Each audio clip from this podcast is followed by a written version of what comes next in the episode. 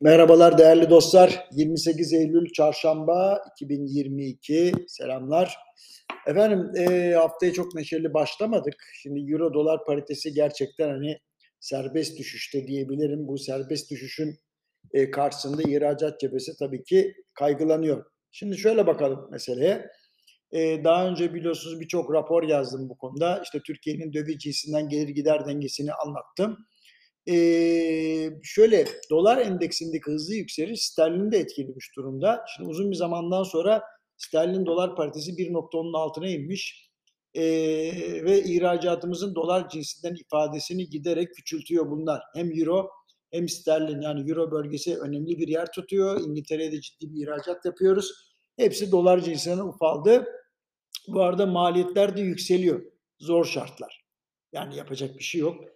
Merkez Bankası dahil olmak üzere farklı araştırmalardan elde edilen bulgulara göre Türk sanayinin en çok ithalat bağımlılığı yaşadığı kalemler enerji ve enerji konuyu ürünler, konu ürünler, metaller, otomotiv, kimya gibi. Şimdi yıllara göre dalgalanan ithalata rağmen hala radikal bir değişim burada gözükmüyor, bir iyileşme yok. Söz konusu ürünlerin neredeyse tamamına yakını Amerikan dolarına endeksi fiyatlanmakta. Yine aynı çalışmalarda ithal ürünlerin ihracat içindeki payı %20-25 gibi e, gözüküyor. Bu arada ithalatın toplamında ara mallarının payı %70'in üzerinde.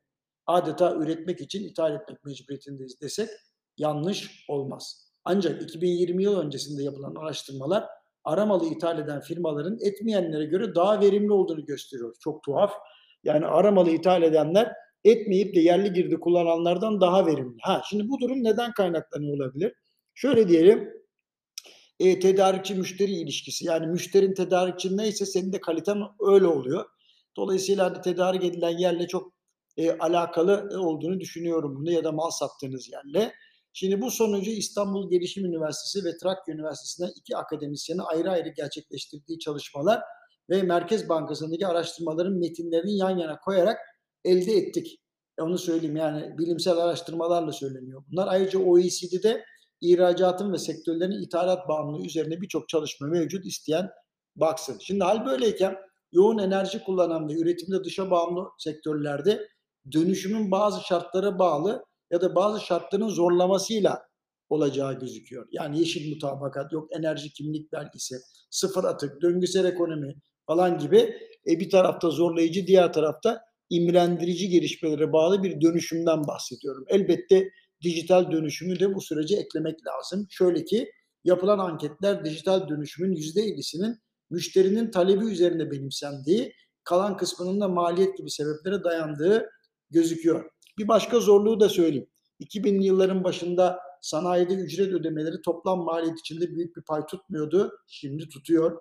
Ee, çalışanları hani personeli ayakta elde tutmak için ödenen paralar hayli yüksek. Bu arada enerji su maliyeti de göz ardı edilebilecek seviyeden göz korkutan hale geldi.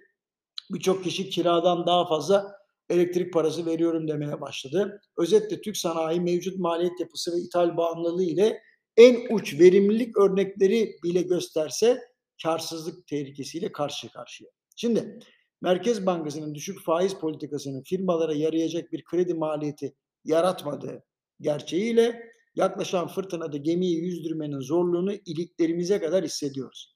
İçinden geçtiğimiz şartlarda enerji verimliliği, çevre bilinci, insan kaynağının eğitimi, sürdürülebilirlik, strateji üretme gibi çalışmaların e, söyleyeyim firmaların yüzde doksanı için şöyle diyeyim yani şimdi sırası değil kardeşim bak burada ne biçim acı çekiyoruz falan gibi cümlelerle erteleneceğini doğrudan söyleyebiliriz. Bu da hani tabii bir sonuç maalesef.